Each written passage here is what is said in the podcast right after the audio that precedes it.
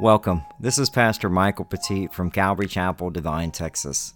We want to thank you for taking time to listen to our Son, Salt, and Light broadcast. We want you to know and grow in the Son, S O N, Jesus Christ, and be the salt and the light. We'd like to thank you so much for taking time to listen to this broadcast. We simply teach the Bible verse by verse and chapter by chapter, and we believe that God changes a life one verse at a time. I'd like to personally invite you out to come and see the church. Uh, it is a very casual atmosphere, and uh, but we do take the Word of God very seriously. We meet in a non-traditional church building. We actually meet at the VFW 3966 in Devine, Texas. It's located at 211 West College Avenue, big white building right next to the post office. Our service times are on Sunday when we go through the New Testament uh, at 10 a.m. and then on Wednesday nights at 6:30 p.m. we go through the Old Testament. Uh, we have children's ministry available for both services, and if you need to get more information on the church, you can go to calvarydivine.org. If you have your Bible ready, today in our Advent teaching we will be in Isaiah chapter 7 verses 14. The title of this sermon is "The Lord Himself Will Give You a Sign." As we continue our verse by verse study. This is the conclusion of our two part study. The glory as the only begotten of the, fa- uh, of the Father, full of grace and truth. The Word being Jesus Christ, born in the flesh, in a manger, in an animal trough. Not half man, half God, fully God, fully man. And understanding that, that Jesus humbly comes to do what? Matthew chapter 1, verse 21. You're going to hear this over and over during Advent. And she will bring forth a son, and you shall call his name Jesus, for he will save his people from their sins. You want to know how to share the gospel? That's your verse. Why did Jesus come? To save us from our sins. So Jesus experienced hunger and pain and grief and rejection. And here he is in humility, the King of Kings, humbly placed into a animal trough. He didn't come with money. In, in sad circumstances, he shows up in an animal trough, placed humbly there. And we talked about that this week in Philippians chapter 2, verses 5 through 8. Let this mind be in, uh, in you, which is also in Christ Jesus, who, being in the form of God, did not consider it robbery to be equal with God, but made himself of no reputation, taking the form of a bondservant and coming in the likeness of man. And being found in the appearance as, as man, he humbled himself and became obedient to the point of death, even death of the cross. Born in the likeness of men. And there's three things that we talked about this past week that we need to be. We need to be obedient. We need to be humble. And we need to be a servant. Humbly coming and and and we have Abraham who's back there. We have three little babies here. Christopher. We got we got Michelle's little baby here, and, and we got big old Abraham in the back back there. He's growing like a weed. He's half the size of Teresa already, I think.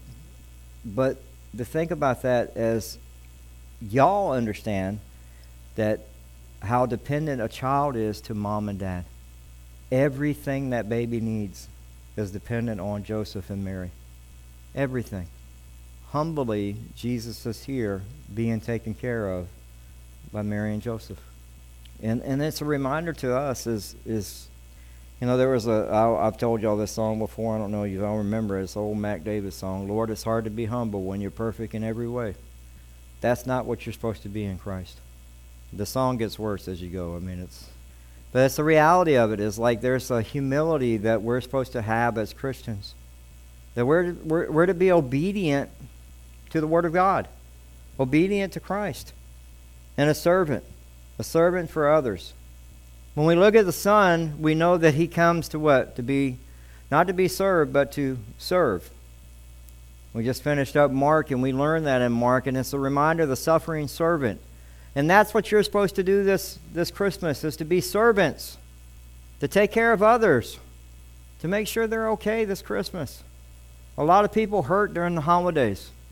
They struggle with death or they struggle with anxiety or depression. There are a lot of kids that have, from our wonderful pandemic, that are struggling with cutting and, cut, uh, you know, um, just the anxiety and depression that they're struggling with. The suicides are crazy. fentanyl issues. Kids are thinking they're going to get some kind of drug and they touch it and then they, they're gone. They don't realize there's enough fentanyl because everything that comes across the border has got fentanyl. Even the weed now. It's, it's got fentanyl. You may take a puff and that'd be the last puff you have. And you're gone. You got to be careful what you touch. Be in school when they got them little candies and stuff. They've, they've shown it, little blue, and I mean, it looks like Smarties. You got to pay attention to that stuff. There are kids right now ordering drugs on TikTok and Instagram using emojis. All of this happened during the pandemic because they had what? Time to do what? To sit with that phone, to sit with that tablet, and they start searching for stuff. You know what your kids need? They need you for Christmas. They need your presence in their life. They don't need presents. And I know they're probably like, no way, man. I'm telling you, what, what you need more than anything is, is your mom and dad to spend time with you. I, I'm, a, I'm someone who grew up with presents. Every year, let's try to see how much more we can get under the tree. That was my mom's whole thing. As you get older, the gifts get expensive. You start dealing with Xboxes and all that. Man, it's like that's your one gift. That's all you opening. Kids are like, "Where's the rest of my present?" Man, that's three hundred dollar gift you got under that tree, dude. Right? You remember you got your first Xbox or you got your first PlayStation or whatever it was that you really wanted? But I grew up where it was all about Santa Claus and presents and and watching alcoholic fathers and mothers get drunk during the holidays and check out because there was a party almost every night. That's not what Christmas is about. It's about the Son, Jesus Christ. And what I would ask you to do is, uh, like, even for that right there, to bring those gifts in, to think about somebody else other than yourself for Christmas. We're going to have, now, I didn't even ask that. Is anybody allergic to ham? It's like, I didn't even ask. Is anybody like, I don't eat ham? Because we probably need to have something on the side, too, for that. But we did a ham last year. It was a wonderful time we had. It was our first time together as a church for but that's your opportunity to invite your family. To invite somebody, a neighbor, somebody who's maybe by themselves for Christmas Eve. To come and be here for Christmas. Think about somebody besides yourself. And I, I ask that too when it comes to pumpkin pie. Think about somebody besides yourself. Leave me a slice of pie. Right? we look at the last point here, the Savior. Um, Jesse, me, we're both we're, we love pumpkin pie. It's a combat battle for who's going to get the last piece, man. Uh, but we'll look at the Savior. So we've seen the sign, we've seen the Son. Let's look at the Savior. Our, our, our Savior, our Messiah, God with us. Now we've looked at the, the overwhelming evidence that Jesus existed, and, and so we've seen the, the biblical prophecy and, but there's also history that goes with it. It's very important as, as we look at the history of Jesus that it's not only in biblical uh, writing, but it's also in secular writing. You can find the history of Christ through secular authors. Anybody who studies church history, I know Kevin did that with secular ministry, they went through all that stuff. But it's important for us to understand that, that Jesus was written about, and, and you can find the existence of Jesus that he's real because now there's something that's out there saying that Jesus was not real, that he never existed. And, and again, this is a, why we have to have the Word of God in our hearts and ready to, ready to answer those questions as they come up. Again, Matthew chapter 1, verses 21 to 23, it says, And I shall bring forth a son, and you shall call his name Jesus, for he will save his people from their sins. So all of this was done that it might be fulfilled which was spoken by the Lord through the prophet, saying, so he's quoting Isaiah chapter 7, verse 14 Behold, the virgin shall be with child and bear a son, and they shall call his name Emmanuel, which is translated God with us. Jesus, our Savior, our Redeemer, our bread of life, our Lord, our Creator the Son of the living God, the only begotten Son, the Word, the beloved Son, the Holy One of Israel, the wonderful Counselor, the mighty God, the everlasting Father, the Prince of Peace, the King of Kings, Emmanuel, God with us. He came to rescue us, to save us from our sins. In Luke 19, verse 10, uh, 10 says, For the Son of Man has come to seek and save that which was lost. And if nobody has not told you at some point in your life that you were lost, you were lost. Every one of us are born with a sin nature. Everyone. Thanks to Adam. We're born with it. And you have a way to have that, that sin, that debt paid, but it's only it can only be paid by Jesus. That's it. In 1 John chapter 2, verse 2, it says, And he himself is the propitiation for our sins, and not for ours only, but also for the whole world. He takes our place. We're not innocent. There's nothing that we can do to earn or fix or buy our way into heaven. It's not because you have an aunt or an uncle that was very religious. I can't go, well, you know what? My great grandmother did prison ministry till her, she was in her till she was 89 years old. So can you let me in? No. You can't. You're not earned that.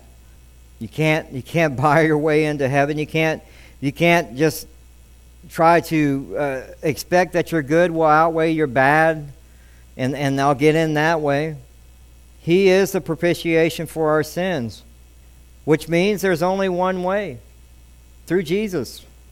In 1 Peter chapter 2 verse 24 it says he himself bore our sins his body on the tree that we might die to sin and live to righteousness by his wounds you have been healed. In John 14, 6, Jesus said to him, I am the way, the truth, and the life. No one comes to the Father except through me. There is no other way. There is no other way. If anybody comes to you and says, Well, it's Jesus plus this, they're wrong. They're wrong. It's just Jesus. You have to repent of your sins. You have to repent.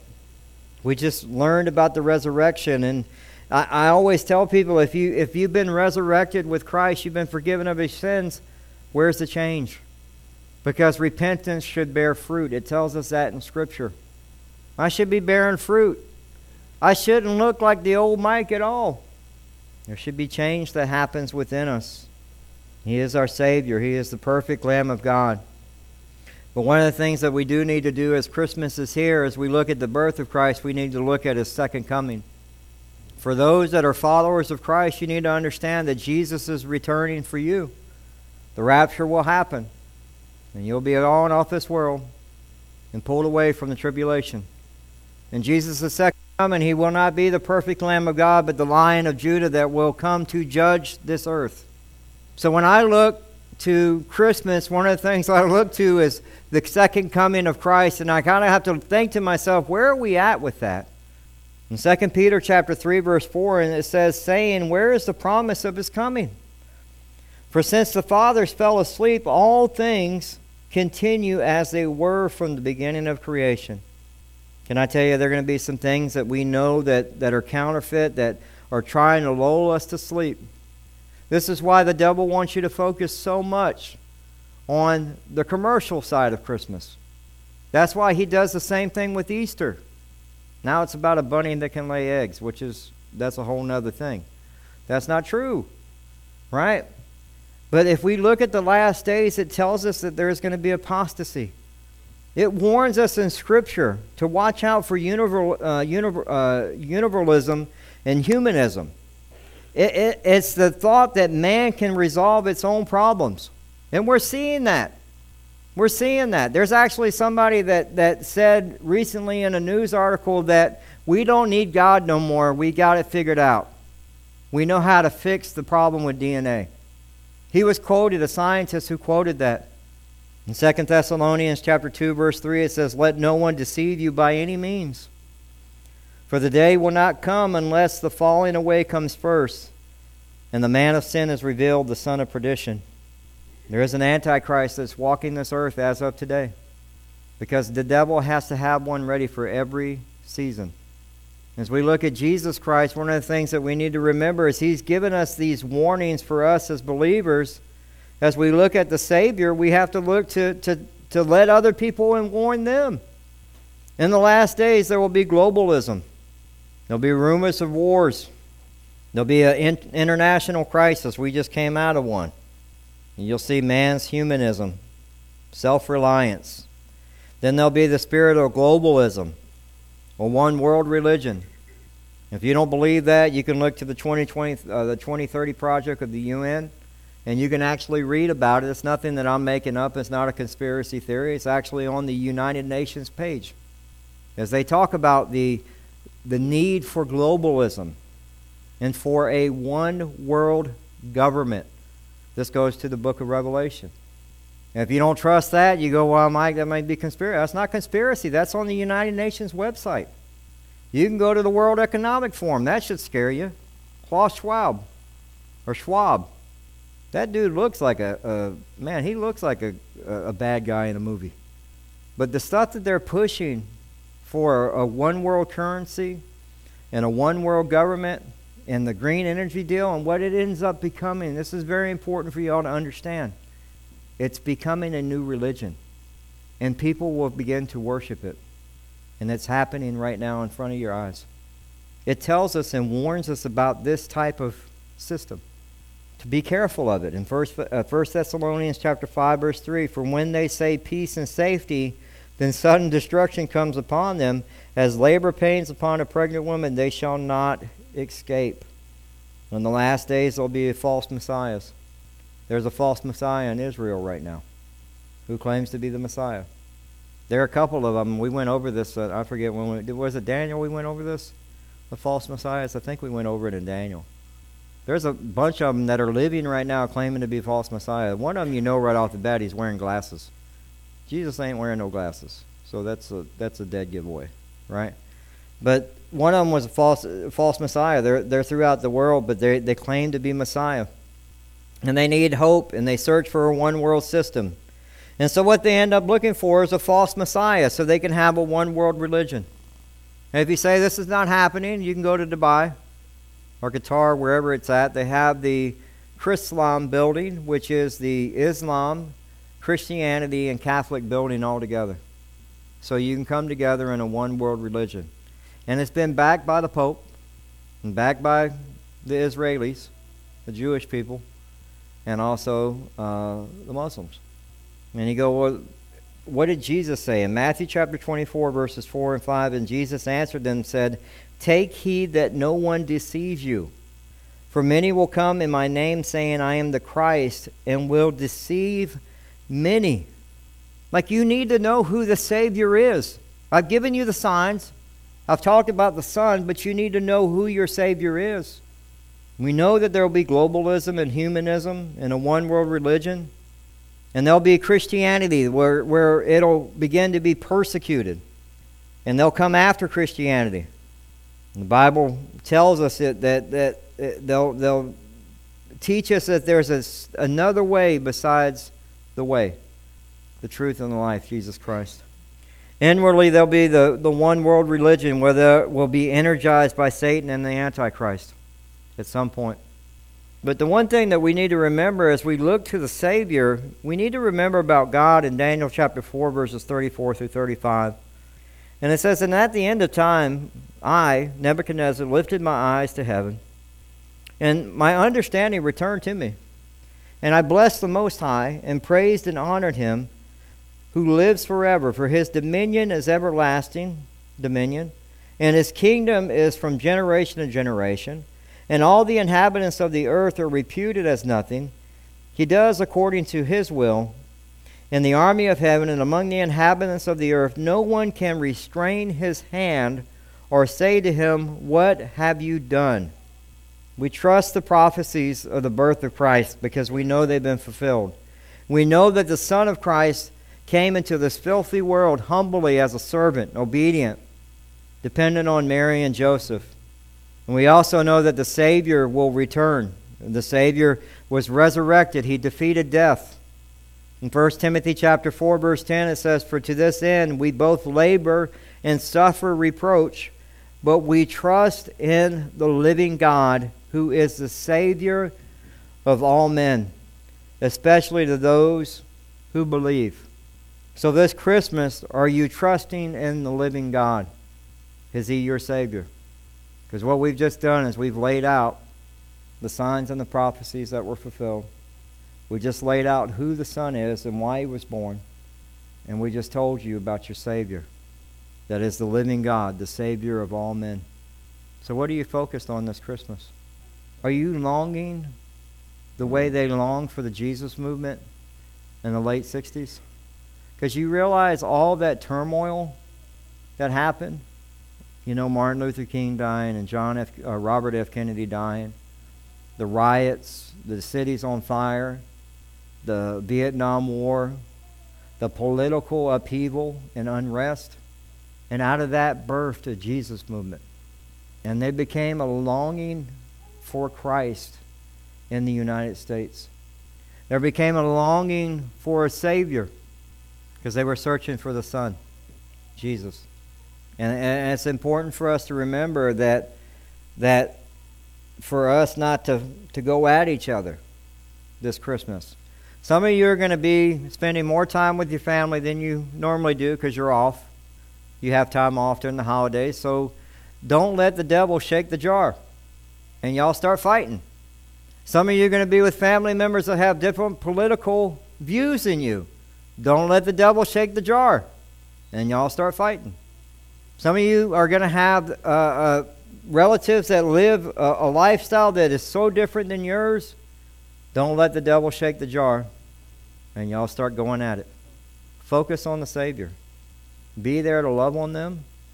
Man, I, I, I am, when I spend time with my family, I'm not there to preach at them. If they want to talk about God, I'll talk about God with them. If they ask me a question or they, they, they need prayer for something, I will stop and pray with them. But the last thing I want to do is have the devil use me during the holidays to create a fight with them. Spend time with your family. The greatest gift you can give your kids is you. But if you're not living for Christ, the worst gift you're showing them is you. We have to be authentic. And it starts with the person in the mirror. Okay? It, it ain't got nothing to do with your spouse. Because I know I can, my wife could probably point out five or six things wrong with me right now. But it's not about, it's not about that. It's about this person in the mirror and what God is trying to do with me in my relationship with Christ. And it's about her relationship with Christ. God is working on her. And so that's my prayer for y'all is that you would you would trust in the living God this holiday. Now next week we, we've looked at the prophecy of the Savior. And then next week we'll look at the announcement. We're actually going to look at a little bit at, at Elizabeth's story and we'll, we'll, we'll dive deeply into Mary's story. And then when we come for Christmas Eve dinner, we actually I found out the kids are actually performing. So the kids are performing. Um, so y'all have a little bit of that, and then uh, and then we'll get into the birth of Christ that night. Um, in the meantime, on Wednesdays, we'll actually I, I, got some some things I want to do with that. We'll probably look at the uh, at the wise men and also Joseph possibly. Uh, but I'm I'm excited. I have I'm excited for what God wants to do. And the only way I can be excited is I'm looking to a Savior that guides, guides His church because you know whose church it is? It's His. We have to remember that. And he's the Savior. He should be the Savior of your life. And I pray that you would know that this Christmas. And if, if you look in, and you look at your life in, in, in 2022 and you go, man, I really messed the bed, so to say. Like Abraham. Abraham went to the bathroom. It was all the way up his back and it was one of those you got to go take a bath. The baby's going to have to have a bath. If that was your 2022, God can forgive you. All you have to do is repent. He loves you, and He wants the best for you. Remember that. Remember that. He loves you no matter where you're at in your walk. He wants that relationship with you. You just have to repent. Okay? We all need a Savior, including me. Including me. The greatest gift I ever got was a Savior. Changed my, my, my life, it changed my marriage, it changed our family. Changed the direction of our family. We have a generation, our first generation, that's actually in church, that actually has got a relationship with Jesus.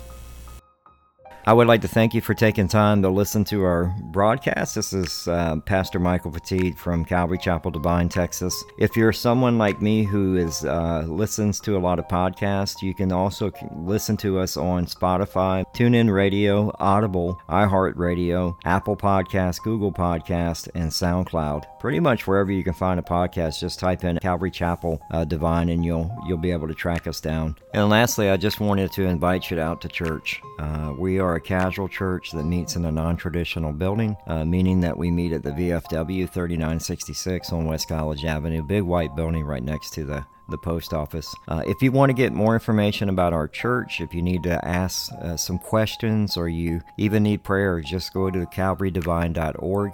And uh, we want to thank you again just for listening to this broadcast of Calvary Chapel, Devine, Texas, Son, Salt, and Light Radio. God bless you. Have a good one.